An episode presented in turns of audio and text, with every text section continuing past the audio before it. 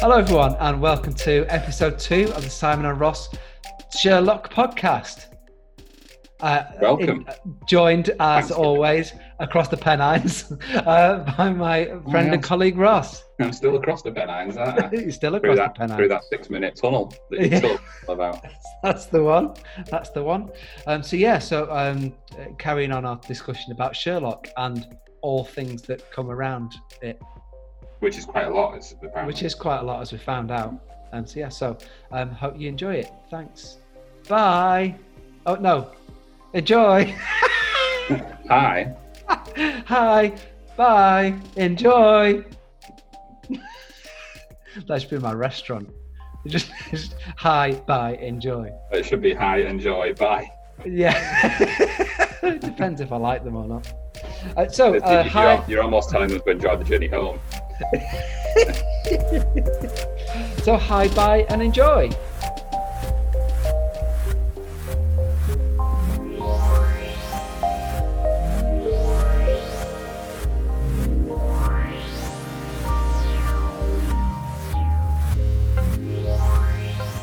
Yeah, so let's just bring it back again to Sherlock.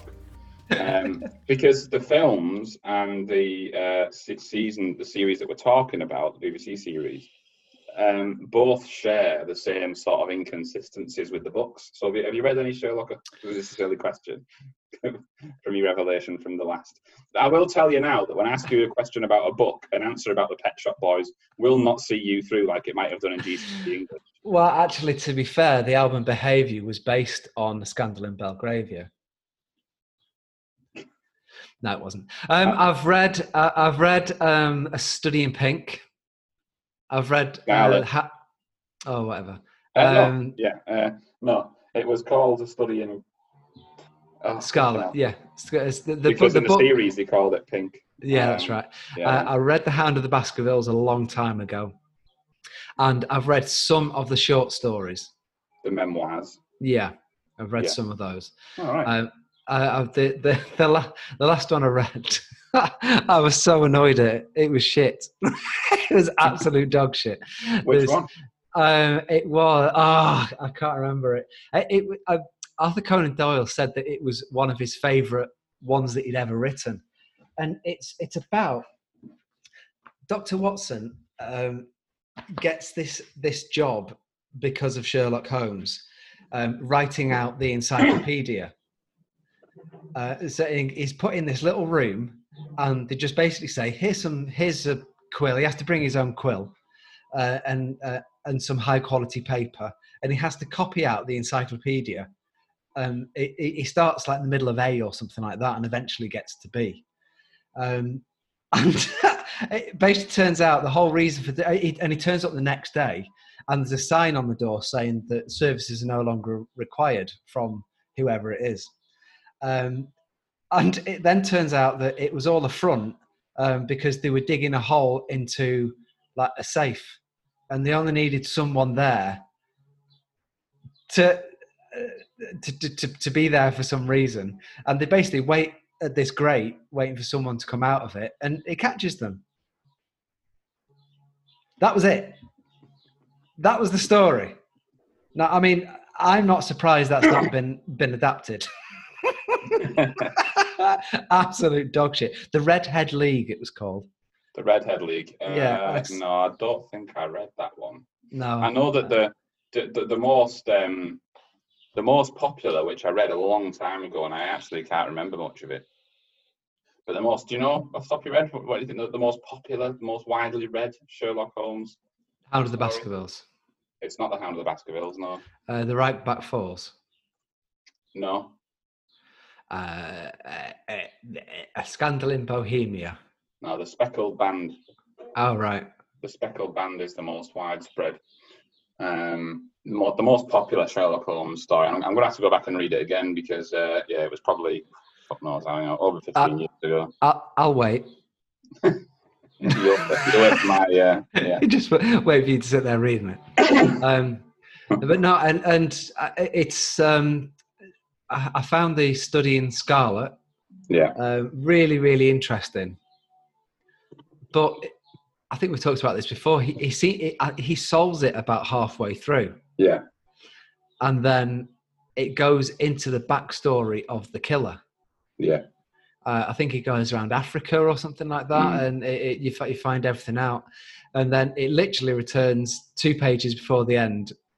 And he goes, it's him. Just like, right, okay, so that was an absolute waste of time.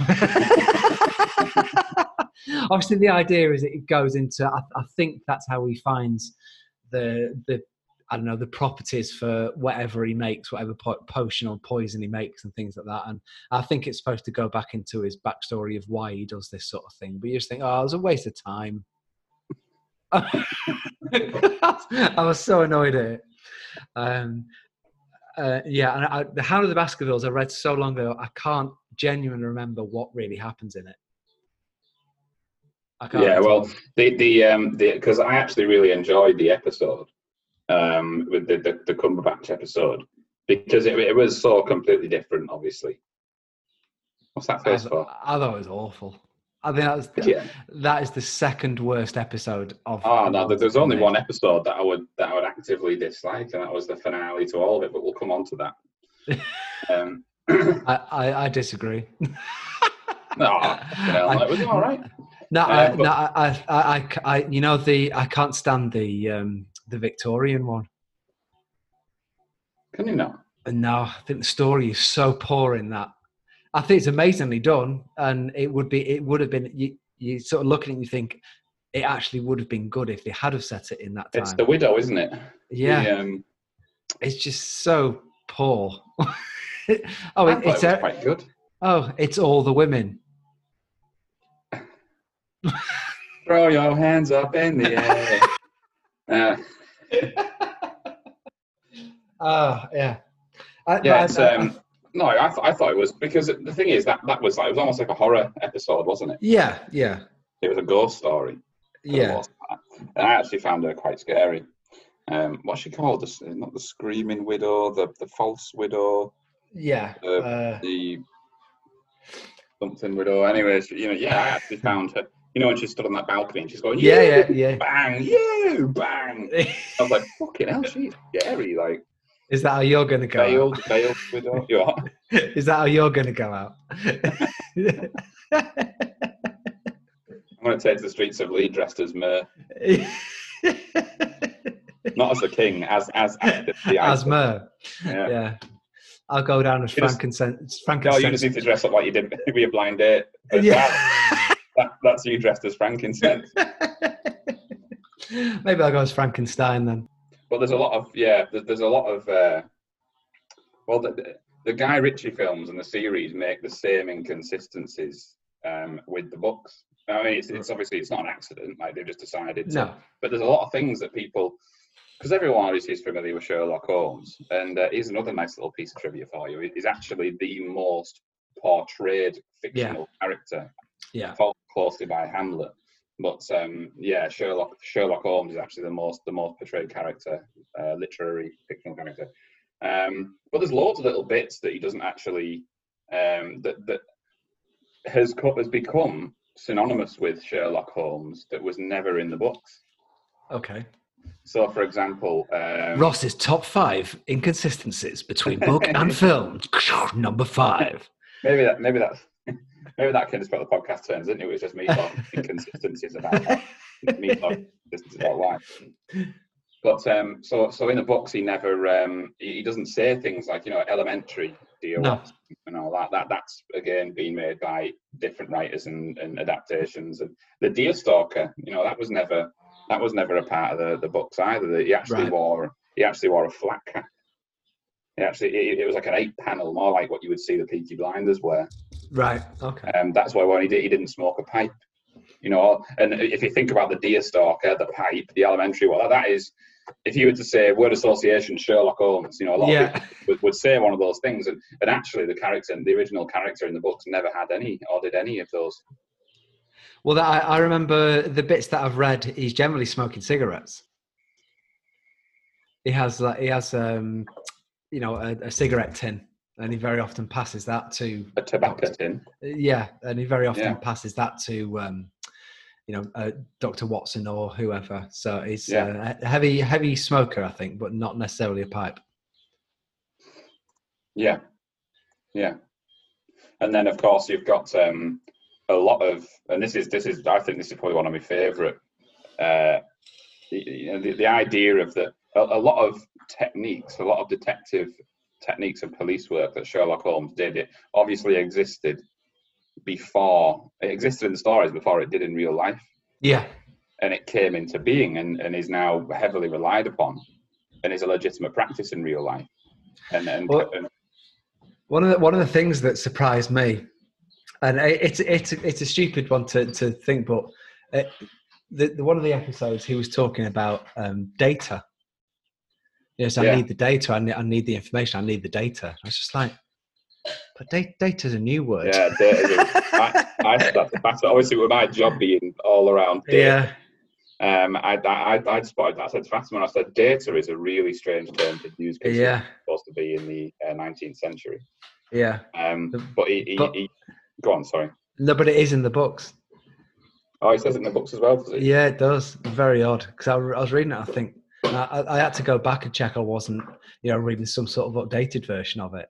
But no, it was. It talks about getting data and using the data. Yeah, well, it uses the idea of fingerprints. Yeah. That was obviously before it existed. That kind of technology existed, and you would use templates. You would use various abrasive materials to try and lift a print off something. And try and match it to his database of prints. Yeah. Anyway, and then the idea of ballistics as well. Mm-hmm. So being able to determine how far away that the shooter was in order to inflict that type of wound, ballistics is now commonly, it's a legitimate form of forensics. What's the word? Forensicology. That'll do. Science. Yeah. But, and Sherlock did that a lot. Yeah. But interestingly, Conan Doyle actually didn't, he wasn't actually a massive fan of Sherlock Holmes or the books. He wanted to kill him off all the time. Yeah, it was a little side. Yeah. Thing, but everyone loved it. He was frustrated by his popularity. Yeah.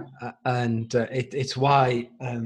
in the right back falls, he did fall off, and he did supposedly die, but it was only because there was so much of an uproar to bring him back that he brought him back. Because I think he was just sick of. I suppose it'd be like a weight around his shoulder. No matter what he does, anything else, all people wanted Sherlock Holmes from him. Yeah, it's like J.K. Rowling, isn't it? Yeah, she'll never get out from the shadows of Harry Potter. No, which is why when she does release books now, it has to be under someone else's name. Pseudonym, yeah. Yeah, yeah, that's the proper word for it. Yeah. Yeah. Making sense.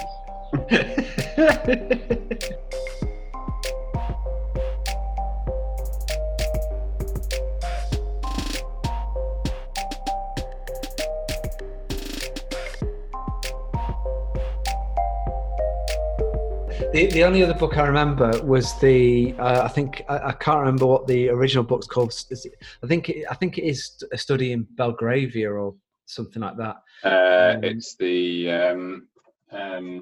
It's the one with Irene Adler in. Yeah. And I think from what I can gather, it's the only book she's in. I think it references her many times. Yeah, yeah. If you look at the series, if you look at the films, in the films is essentially she's another partner, isn't she? Really, but she's just not. She's not really in it. All that she's in it for is that the episode where they go around to a house and Watson sets off the smoke alarm. Yeah. Literally, he sets a fire off or some firecrackers off. Loads of smoke bellows through. She does the thing where she looks at the safe and she realises that Sherlock notices her. They escape, and then she leaves.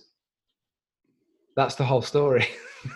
Well, in the books, they never actually Irene Adler never actually has no way of knowing what Sherlock Holmes really looks like.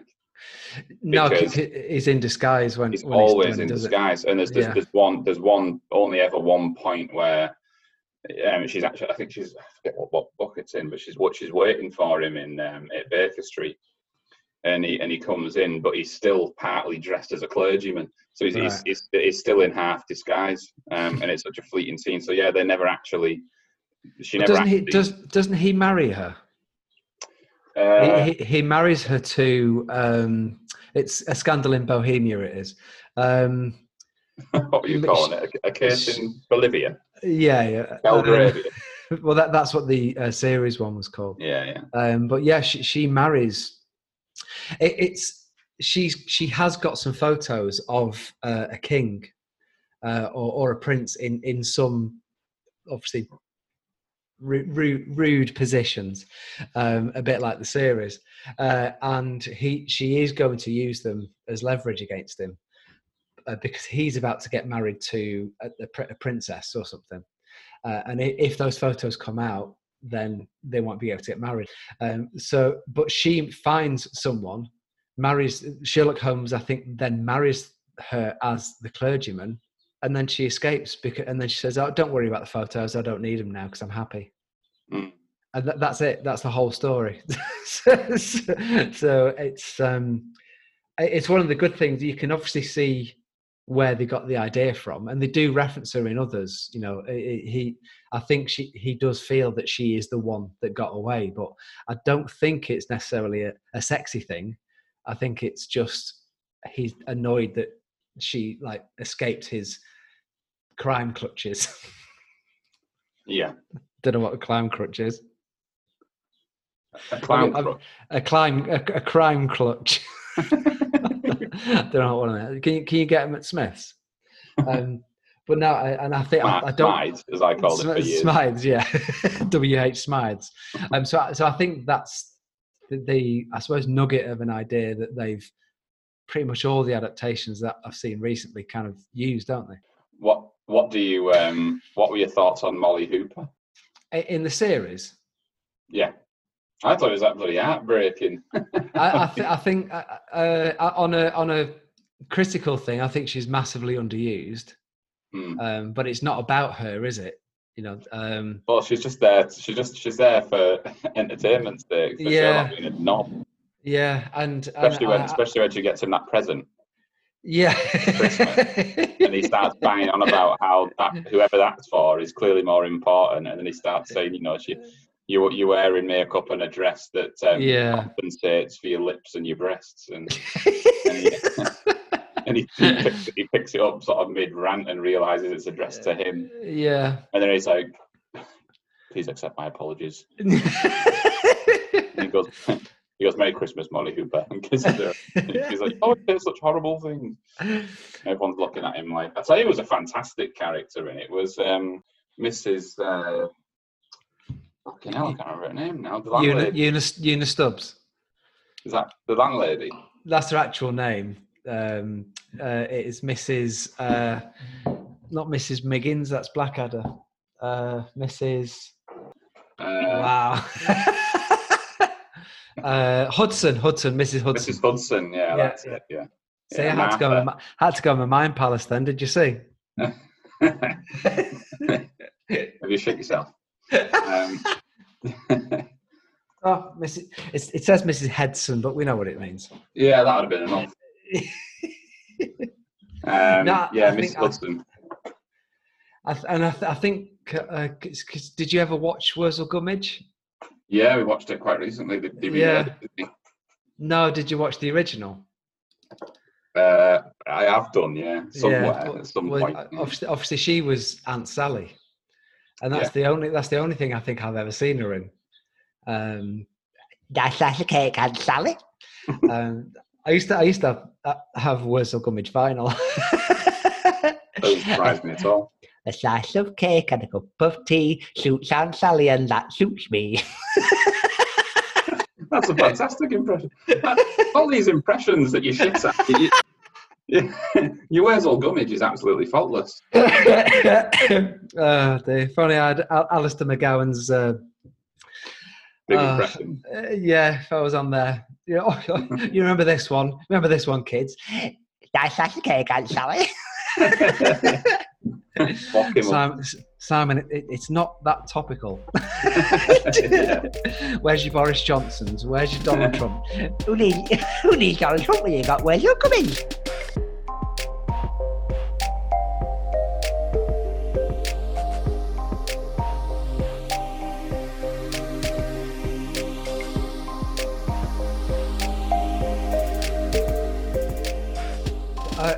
Also, have you seen the new film that was out last year or the year before, Holmes and Watson?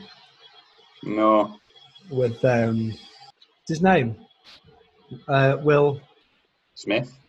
No. Ferrell? Yeah. No. Yep. The only reason why I watched it was. Steve Coogan and Rob Brydon were in it. Rob Brydon plays Lestrade. Right. Fucking awful.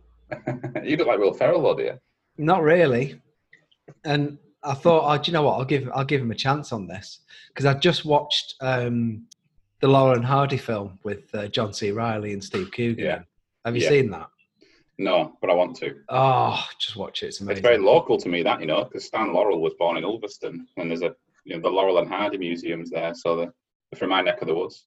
Yeah, it's really good. It's really good. Steve Coogan is amazing. Well, they both are, to be fair. And I thought, well, if it's got John C. Reilly and Steve Coogan in it, must be good. Fucking hell, it's so bad. The Laurel and Hardy film.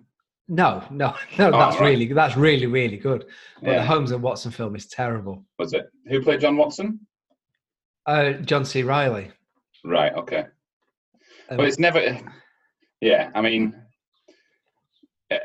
Presumably it's a comedy. Yeah, well... So it's probably quite cheap. No, it's done really well. The scenes in it and everything, it's like a proper film. the scenes in it and everything. The scenes when I go to a film, that is, if that's what the bar is, there's got to be scenes. Has it got scenes? Right, I'm in. It may only have two, but as long as it's got some, that's fine. Again, that's how I filter my porn. It's got to have a narrative, it's got to have scenes, and it better fucking be believable. His stepmother. You want to see wedding photographs in the background and all sorts of things.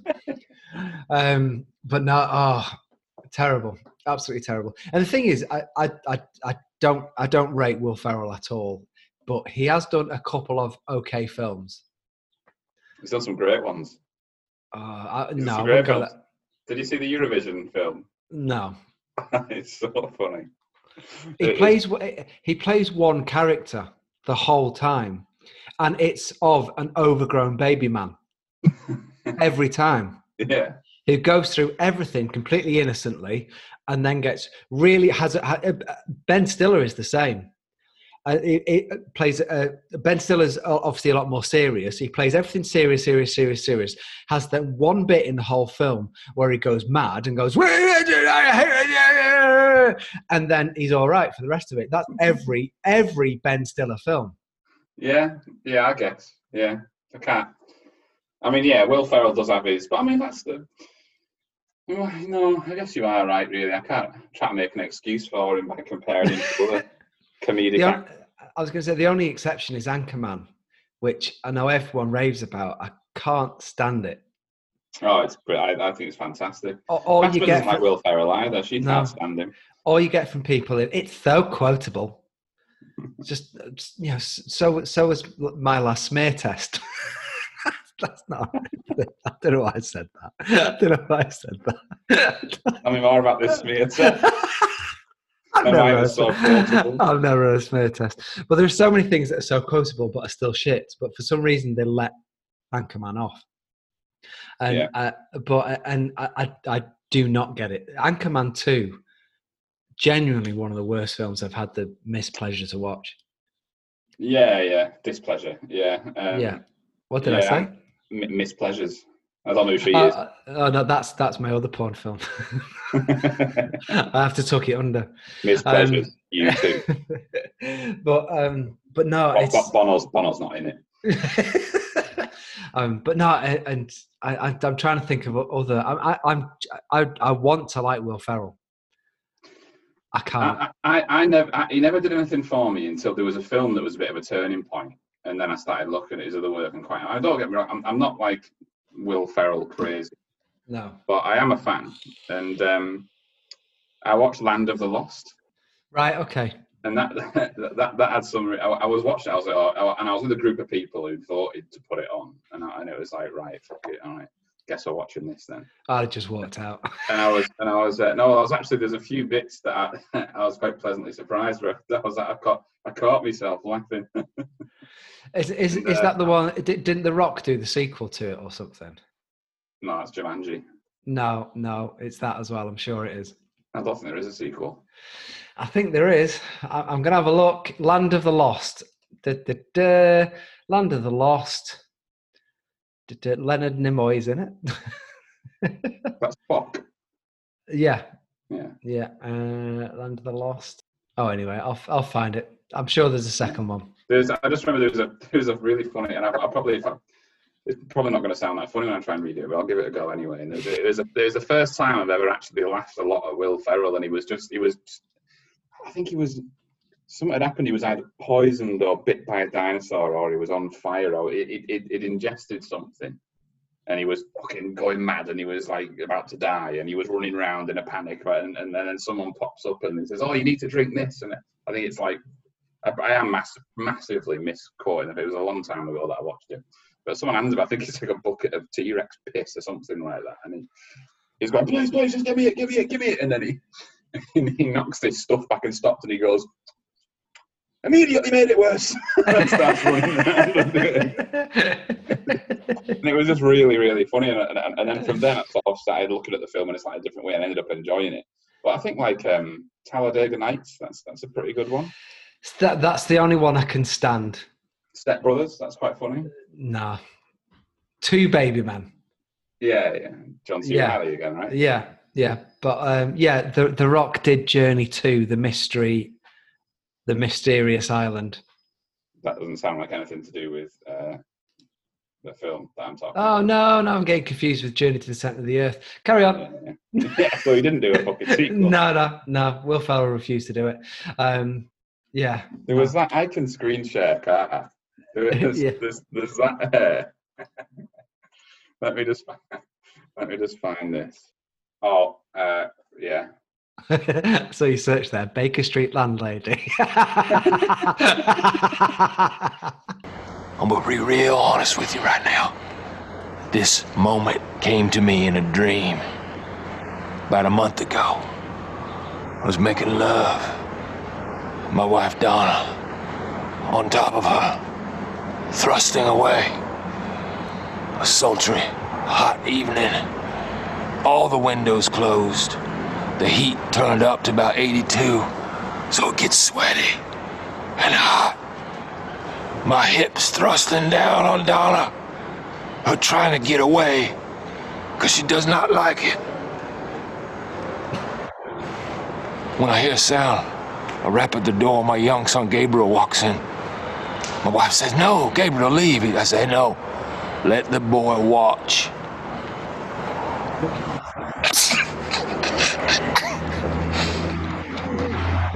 Let the boy watch. He needs to learn the way I learned from my father, the way he learned from his father.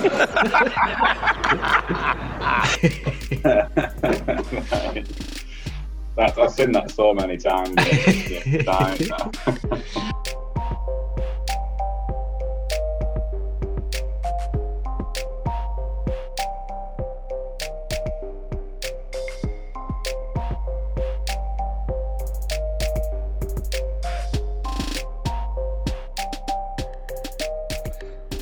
Well, that sums up 2 episodes of our Sherlock Holmes mini-series.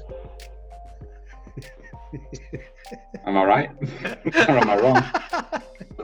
Our miniseries, yeah. I mean, it was it's essentially, it's a bit of a spin-off, wasn't it?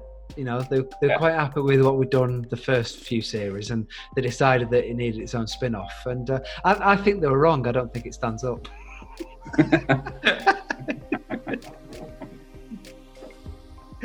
Right, what's that stand up?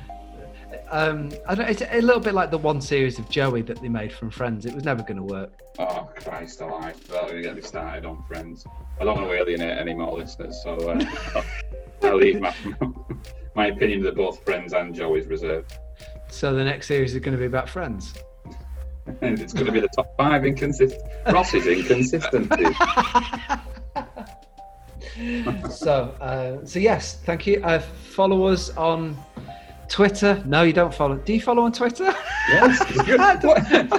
What is it about Twitter that's such an alien concept? It scares me. It's like any other social media platform. It just seems like the shit bit of Facebook. No, Twitter's like massive. Yeah, I know it is. Doesn't mean I get it. You know, the big difference between Facebook and Twitter is you can actually, there's actually legitimate, you know, like on Instagram, you get the blue tick seal of certification. Yeah, well, Twitter's very much the same, and it's the thing that, you know, there's more people that are active on Twitter because you just put in brief messages, so it's easier to follow big celebrity personalities on Twitter. Right, okay, got you. Whereas on Facebook, some pedos set it up in his mum's garage. So what you're saying is there are zero pedos on Twitter? Is that what you're trying to say? Well, you can go on Facebook and you can go, I know for a fact that is not Captain Birdseye's real account. So many kids, so many fish fingers. Whereas on Twitter, you know it is the big CB. Okay, so follow us on Twitter at S&R_podcasts. Podcaster at S&R underscore podcast. Yeah? Just for anybody who didn't catch that, follow us on Twitter. It's at S&R_podcast. That's what I said.